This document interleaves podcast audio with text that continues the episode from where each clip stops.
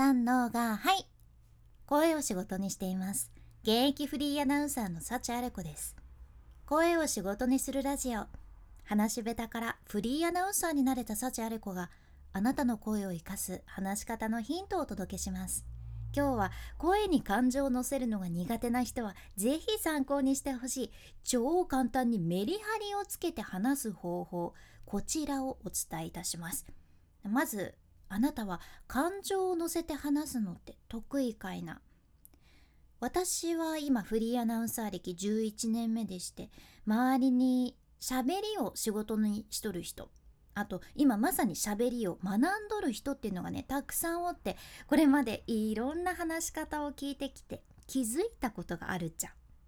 それはね感情を乗せて話すのが得意な人感情を乗せて話すのが苦手な人人間は大きく二手に分かれるっていうことじゃね。今ね私めちゃめちゃ当たり前のこと言いよるんやけど まあそりゃ得意か苦手かどっちかだろうってね 感じで思われとる人多いと思うんやけどでもねでもねでもね この得意な人たちにも苦手な人たちにもそれぞれ特徴がちゃんとあるじゃん。まずその感情を乗せるのが得意な人私も実はこっち派なんやけどこういう人はもう自由にしゃべるのが好きで割と原稿とかアクセントとかきっちり決まってるものが大体苦手なんですね。で逆に感情を乗せて話すのが苦手な人っていうのは自由に話すのが苦手で決められた原稿がある方が気持ちが楽じゃね。でこういう人は綺麗にアナウンサーみたいなそのニュース読みとか練習するともうめちゃめちゃ上手なタイプじゃん。だけどっちもいいところがあるんやけどやはりこの感情を乗せて話すのが苦手な人っていうのは棒読みに聞こえちゃうし気持ちが伝わりづらいっていうのがあるけんやっぱりねもうたくさん悩んどる人多いんよね。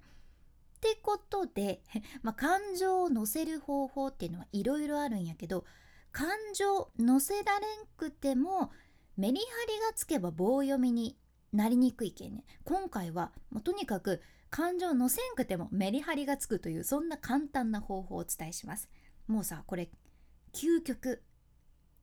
強弱つければなんとかなるっていうやつなんですね。強弱つければなんとかなる。感情を乗せるって考えると難しいけど声の大きさを変えるのはみんなできるんよ。声の大きさ変えるの。例えば小さい声を出すって考えてみてイメージとしてはささやく感じね。小さい声です。小さい声です。じゃあ中ぐらいの声を出す。もうこれは届ける相手にちょうどいいくらいの声。うん。まあ今ちょうど目の前にいる人に聞こえる声ぐらいかな。中ぐらいの声。中ぐらいの声。じゃあ大きな声を出すってなるとうんだいたいイメージとしては3メートル先にいる人。この人に話しかけるイメージ。大きな声。大きな声。こんな感じかな。これだけでさ3パターンもうできちゃってるわけなんよね。で例えばこの文章。私のインスタではインスタ攻略について発信しています。ここだけの話なんですが海外の情報もいち早くお届けしていますっていう、まあ、普通のこの文章があったとして今ねあえてちょっとできるだけメリハリつけずに言ってみたんやけど例えばさインスタ攻略っていう言葉それから海外の情報っていう言葉この2つを大きな声で言うとしてあとここだけの話なんですがっていうのを小さく言ってみて。あとは他その他は中ぐらいの声で言ってみるとするとやってみますね私のインスタではインスタ攻略について発信しています。ここだけの話なんですが、海外の情報もいち早くお届けしています。って感じ。ちょっと私ね、ついメリハリつけようとしちゃうから難しいんやけど。でも、この声の大きさだけでも聞こえ方ってかなり変わりますよね。棒読みで読む、その悩まれとるっていう人は、強弱でメリハリをつけてみる。これをぜひお試しください。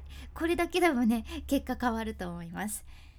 さて今日はねもうちょっと中どうしようかな。まあ中継のお仕事で 言っちゃった。中継のお仕事でね遠出しててもうね車酔いしてるんですね。私車酔いがね本当にひどくて前とかさいろんなところにロケに行くたびに車酔いしたままリポートしよったっていうのがよくあって本当に私向いてなさすぎるんですよこのお仕事。でももう10年やっとるけなんかね不思議ですよね。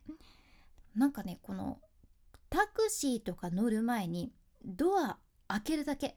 もうドア開いたら酔うっていうのがあってもうなんかパブロフの犬かっていうそんなぐらいね条件反射で車酔いする人間なんよね。多分ひどい方だと思います。でも今日ちょっと車酔いについてツイートをしてみたらこれ車酔いに効きますよとか教えてくださった方がおってちょっとね今度試してみたいなって思いました。ありがたいです君に幸あれ。ではまた。いや車酔いする私にも幸あれですよねほんとちょっとじわじわ来ちゃった。博多弁の幸あれ子でした。